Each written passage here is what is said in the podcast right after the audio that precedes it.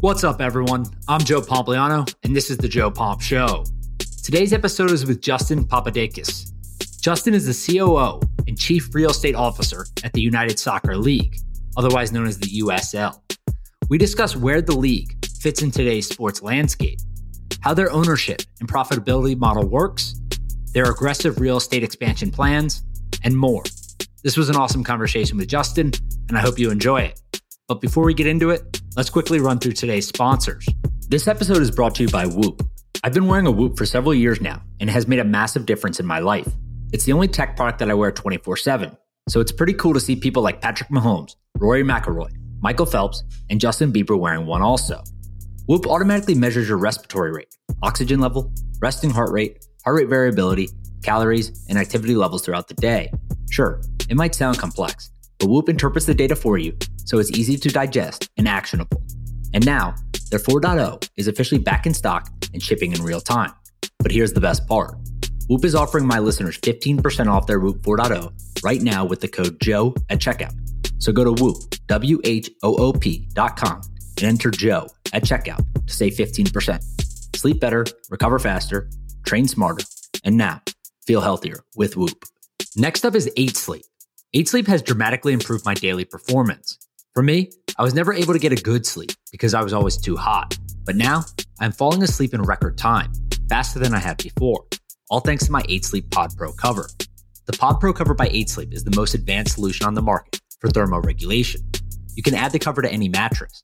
The temperature regulation will create the optimal sleeping environment by adjusting to each side of the bed based on personalized sleep stages, biometrics, and bedroom temperature. The results are proven to be true.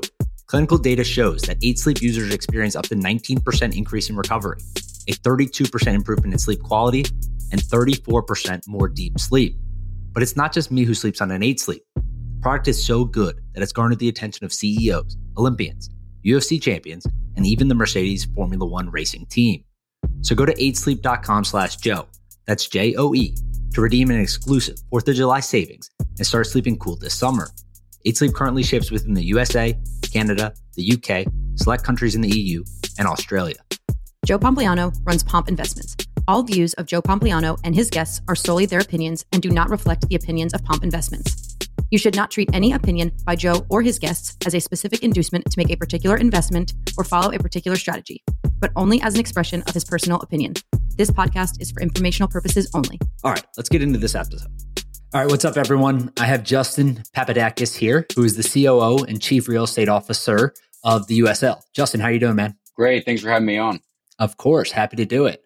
So I want to learn. I uh, have read a lot about you guys. I've been trying to do this for a little bit now, so I'm excited to learn more about what you guys are doing and your role specifically, because I know that your league has placed a premium on the real estate side of things, and you're doing some transactions or, or kind of some stuff on that side that maybe other leagues aren't doing. So why don't we first start off with, for people who don't have maybe any knowledge of, of soccer in the US at all, kind of where does the USL fit into the structure today? It's a great question and one that, you know, we've really thought about since we acquired the league back in 2009 in changing the the definition of how leagues are are categorized. So taking a step back, you know, in the United States, leagues have been either major league or minor league and that's the the structure that is across sports. So when we started our league, we thought in the rest of the world, principally in soccer, you don't have that structure. You have, you know, division one, division two, division three.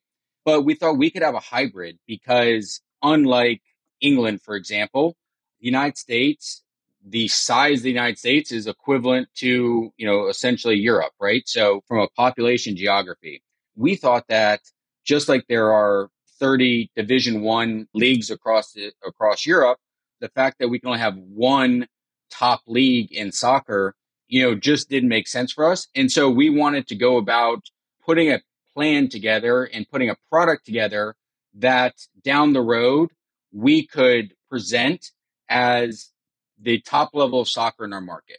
So starting back in 2009, we were very, you know, very rightly so, categorized as a minor league. We played in largely high school venues. Teams had very small staffs. Players were, were paid very little. The attendances were small. and the teams, you know, cost fifty, a hundred thousand dollars. Fast forward to today, we play in 50 to 100 million dollar stadiums. Teams are are valued 50 to 100 million dollars. We have large staffs and I think rightly so can argue that from a fan experience perspective, we are the top level of soccer in our markets. And so we don't present ourselves, even though we're technically classified as Division two per US soccer, we really try to present a, a different product. And I think the only kind of other similar analogies would be kind of, you know, F1 and IndyCar, where you kind of have two leagues. And now potentially with PGA and LIV, you kind of have a, a, a similar type of, of scenario. And, and that's one that I think, you know, we, we helped show that you can have two leagues. One doesn't have to be minor league. It can just be the top level of, of the sport in the market. And I think that's what we've really succeeded on. So I want to break a few things down there that I thought were interesting, right? You talk about the growth. So you, the league was acquired in 2009, I think you said, and, and mm-hmm. teams cost 50k to 100k. You were playing in small stadiums. The payroll was small. Players weren't making much money. Yep. Attendance was was few and far in between. That obviously has changed, as you mentioned. Now teams are valued closer to 50 million or 100 million dollars, and so forth. How did that happen? Like, what what happened there? So we had a really we we did a lot of analysis, Mark, and we said we need a couple things. First, we need to have stadiums for the the initial growth of, of a team and in connection a league, you know, you start off with your four wall revenue, which is, you know, 90 to 100% of your revenue at the beginning. And then in later stages, you move on having non four wall revenue, such as media, but you have to develop the fan base first. And then you need ownership. And along with ownership, you need to develop real asset value. So we started with those kind of three and worked on a pathway to advance those. On the stadium side, what we did that was very different is we said, we're going to direct our real estate projects from the league office ex- itself. Stadium projects are very complex and they have a long lead cycle. We work in markets for five, six, seven years potentially in putting, assembling the land, working on zoning, getting entitlements, putting the financing package together. All of that takes a significant amount of time and a significant amount of risk capital to do. And we do it on a scale of about 35 to 40 active projects at any given time. And so that is a very, very different approach than the major leagues, you know, the NFL, NBA, that have grown in a very kind of uh, a lot slower pace of one maybe every several years or two a decade. And so what we thought is, and I, I like to use kind of the beer space as an analogy where, you know, the MLS and, and we think that they do a great job. They're kind of Bud Light, Coors Light. You know, they'll do a great job. They're going to sell a ton of beer, but we want to be more in the craft beer space. So we want to be really community driven clubs. We're going to have a lot more because we have, you know, we can go into smaller markets, but we're also going to really focus on and try to innovate on the stadium economics and now typically stadium anchored developments to help fund the stadium itself. So it's a it's a very different approach, but one that we've been very, you know, I think uh, successful on. And very importantly, we've become municipally investable. So there's only a couple leagues in, in the United States that are municipally investable. And so getting over that threshold is very difficult. You know, cities, and rightly so. What what does that what does that mean? Municipalities can actually invest in in the real estate or in the league? So it's a great question. So stadiums, even privately financing stadiums, they require a significant amount of municipal investment, whether they be in the roads, the access points, the infrastructure, you know, so many elements. These are really private public partnerships in so many ways. And so rightly so our municipal partners, and that could be city, state, county, etc., are very risk averse entities. Yep. And so for them to say, you know, we are going to finance the construction of a stadium for a team in a league, they have to have a lot of confidence that that league and that team are sustainable long term, right? Because these are 20, 30 year buildings that we're building that need to be financed over that period. So it's very important that that team in that league be around, you know, obviously operating in that building. So there's only, besides your big five leagues, minor league baseball really is the only other league that has received a significant amount of municipal investment to go build stadiums on their behalf. So crossing that, that chasm is very, very important. And one now that, you know, again, seven years ago, we had to convince, again, our municipal partners that soccer was investable, right? Because, you know, soccer was still an up and coming sport. I think we've passed that stage now. And then we had to convince them that the USL was investable. And now it's just a, a matter of, I think, cities now coming to us and saying, hey, we need soccer. We need the USL because we want to attract and retain millennials. We see the economic impact that your stadiums have have resulted in around the country. So we want you. But getting over that that that chasm is very difficult and one that you know we're really proud of. So how does it work for investors? right? I know that you guys are looking to build, I think I read 25 to 30 stadiums over the next three to four years, yep. whatever the actual number is, right? But s- several tens of stadiums. How does that work for investors, right? Say I go in, I want to buy a team, however much they cost right now, but like, are you guys working with the munis to build the stadiums and get the financing and do all of that and then leasing me back the stadium? Like, just talk me through kind of how that dynamic plays.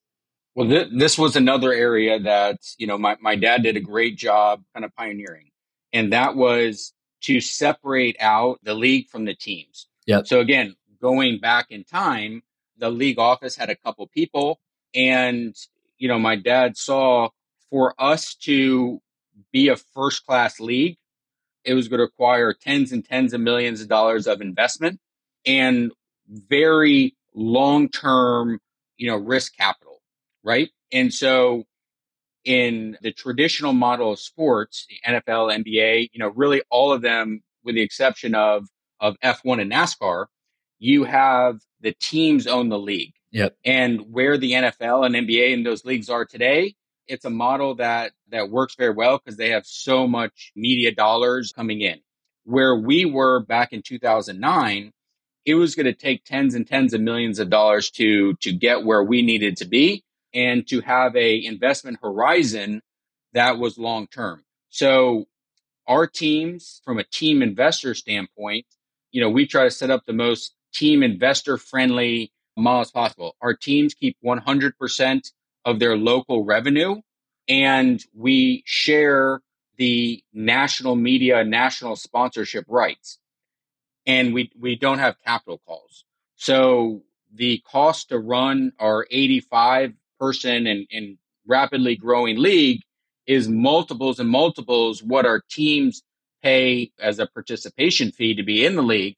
I mean, there's no capital calls. So we fund, we knew this was a, you know, 15, 20 year investment for us to get the league to a point where the cost of running the league was equal to the revenues when media and sponsorship and all these other revenues start kicking in. But then we also said to really get to where we needed to go, we also have multiple leagues that are supporting the larger enterprise. And so we spread out the cost, particularly at the VP and up level, where we can bring on excellent sports executives across many disciplines and really focus our league office staff on how to optimize every aspect of our team's business with ticket sales, sponsorship, merchandise, digital, etc.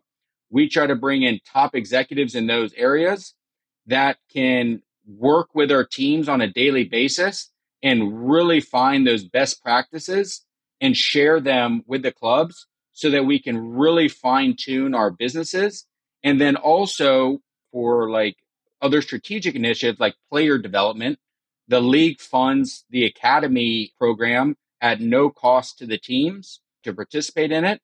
But, you know, again, we have that as a long-term strategic initiative, which maybe we can get into later because player transfers are such a big line item in world football, but not here in the United States yet. But in, in recent, you know, weeks, we've had our kind of record setting transfers. So that will be future, but we're investing in all the, the key growth initiatives now on behalf of the teams so that in, you know, five ten years, you know, our teams can participate in those revenue streams. Do you guys work with Major League Soccer in that capacity at all? Right? Like to, to help develop players or, or transfer players or move players up and down? So I think we work together as a soccer community and that what we do benefits MLS and what M- MLS does benefits us. And same with NWSL. Yep. So for a sport to develop, you have to have an ecosystem. You need players, coaches, executives, referees, media partners, fans, of course, right? And so you need all of this uh, ecosystem to develop at once.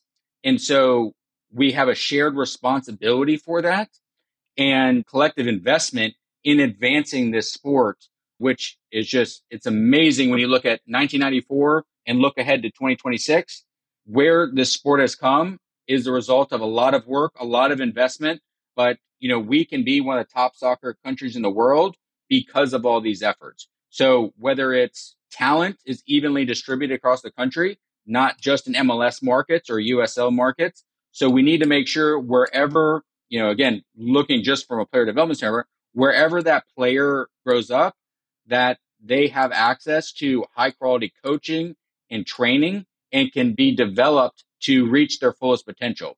And a lot of times they will be born in a market with a USL team. A lot of times they'll be born in a market with an MLS team. Either way, that player now and going forward will be able to play in quality venues. We'll be able to train in great training facilities, play in front of five, 10 plus thousand people a night and have a front office that is thinking about their holistic development on a day by day basis.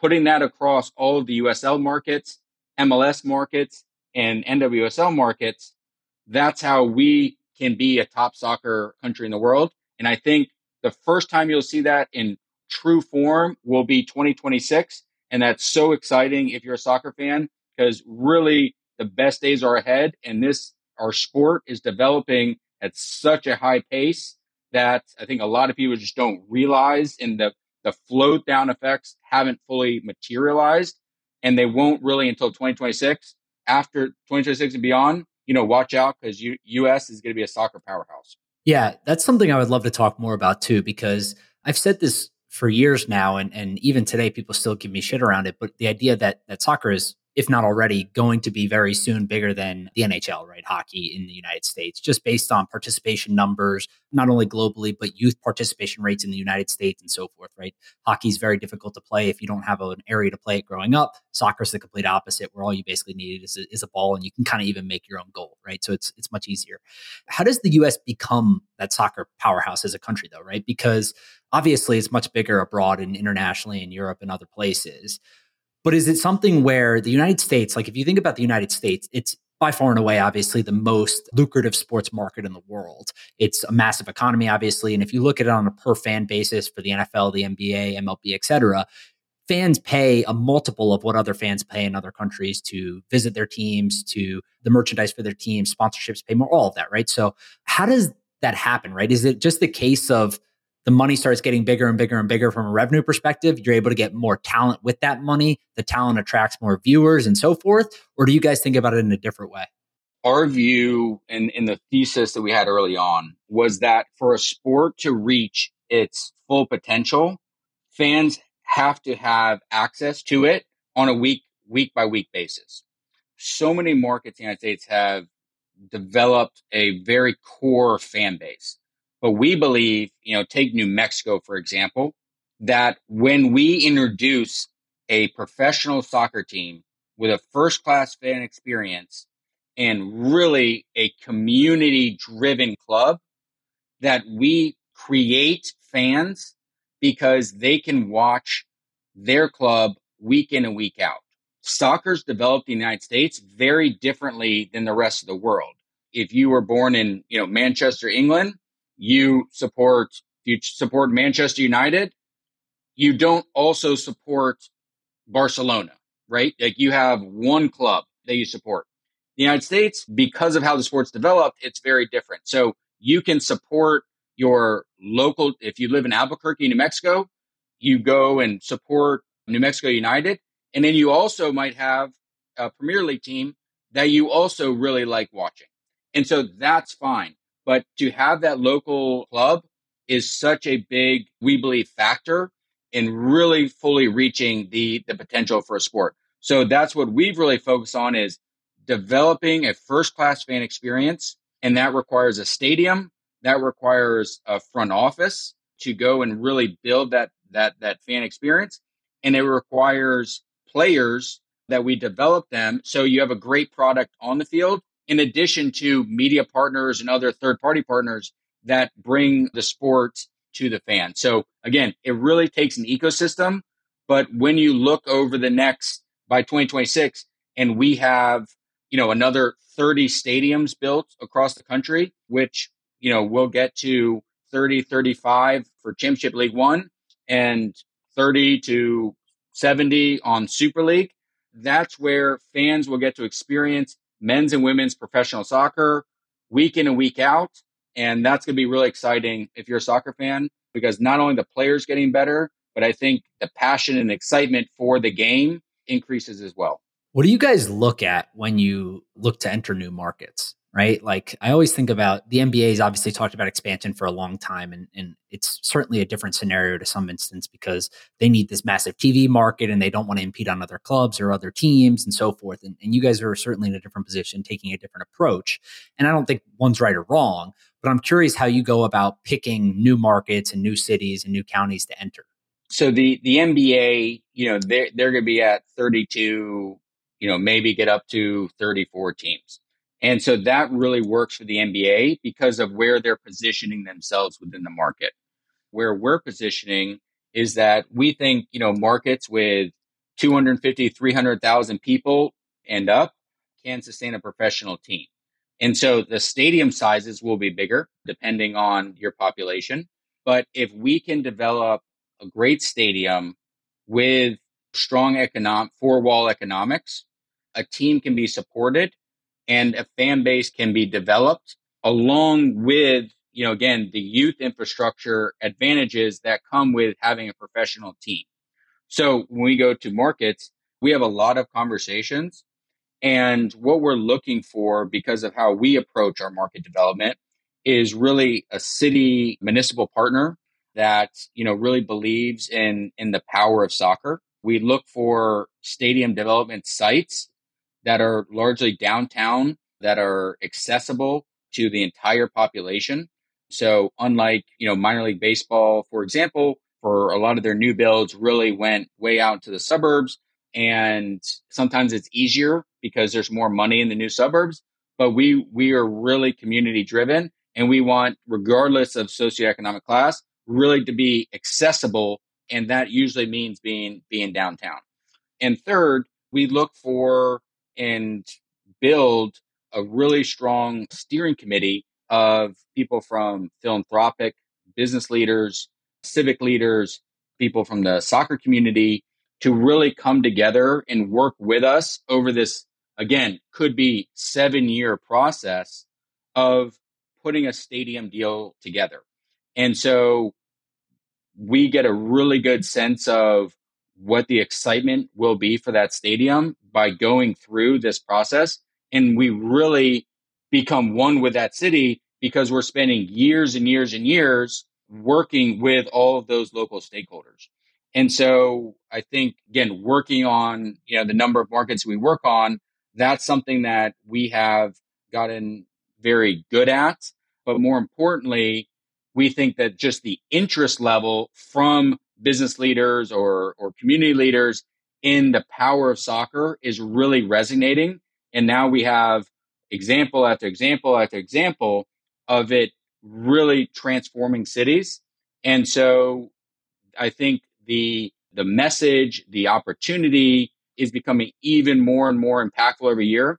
And now when we look at, we're running into a World Cup later this year and then followed by a World Cup in 2026 and, and hopefully a Women's World Cup in 27. Soccer is now a proven sport. It's a proven investment for investors. And now we can really start accelerating because we, we have that track record on, on both those sides. And that's why, you know, again, I think the most exciting days for a soccer fan and the biggest growth, I think, of any sport will happen in soccer over the next five years. So part of that is expansion for you guys, right? You're you mentioned that you guys are going to try to build 25 to 30 new stadiums over the next three, four, or five years. That's anywhere between call it seven to 10 a year. How the hell are you guys doing that? That sounds like a tall task, right? It sounds like a tall task, but again, keep in mind that we've been working on this for, you know, six years, right? So again, we've been very disciplined because it's tempting to, you know, just get a team up and running by playing in a inferior venue. But you'll see the projects that we'll announce, you know, over the next six months, years and years of work has gone into setting us up for a position where we can achieve those numbers. And so again, they, they do sound aggressive, but when taken to a context of six plus years of, of work leading up to this point, that's where they become very, very achievable. What's the entry price for an investor in this league? Like, are there minority shares of these teams? You have to buy the whole team. Just talk me through kind of how you look at prospective investors and talk them through that scenario. So for for League One, our initial franchise fee is five million, and for Championship, it's twenty million. And so again, those have come a long way from the 50,000 back in, you know, 2008. And importantly and excitingly, those valuations don't really factor in the really strong future revenue growth that our clubs will have. And that revenue growth, of course, translates into valuation growth. So when you think about media, player transfers, sports betting, the physical four wall revenue enhancements just because we're building, we're doubling the size of our average stadium over the next four years. And so when you factor all of those revenue enhancements in, we have a very clear pathway for continued valuation growth at the club level. That's what we think about every day. And, you know, those are going to be reflected in our media deals, in our national sponsorship deals, in our player transfers. And so I think that's what gets, you know, investors really, really excited, along with, of course, in and in parallel to the investability of soccer in pro sports as an asset class. Yeah, I mean, there's uh, certainly a, a lot of nuance that goes into this stuff, but if you just think about it from a revenue perspective, 5 million and 20 million, take the average of most pro sports teams trade at what, like a six times multiple. That's less than a million bucks of revenue a year and four million bucks a year of revenue. It's really not that bad if you're keeping 100% of local revenue, right? Mm-hmm. Because you're able to monetize it from that perspective, plus any of the other upside when it comes to media deals, national sponsorships, things like that. You can quickly see how you could probably make some money on that.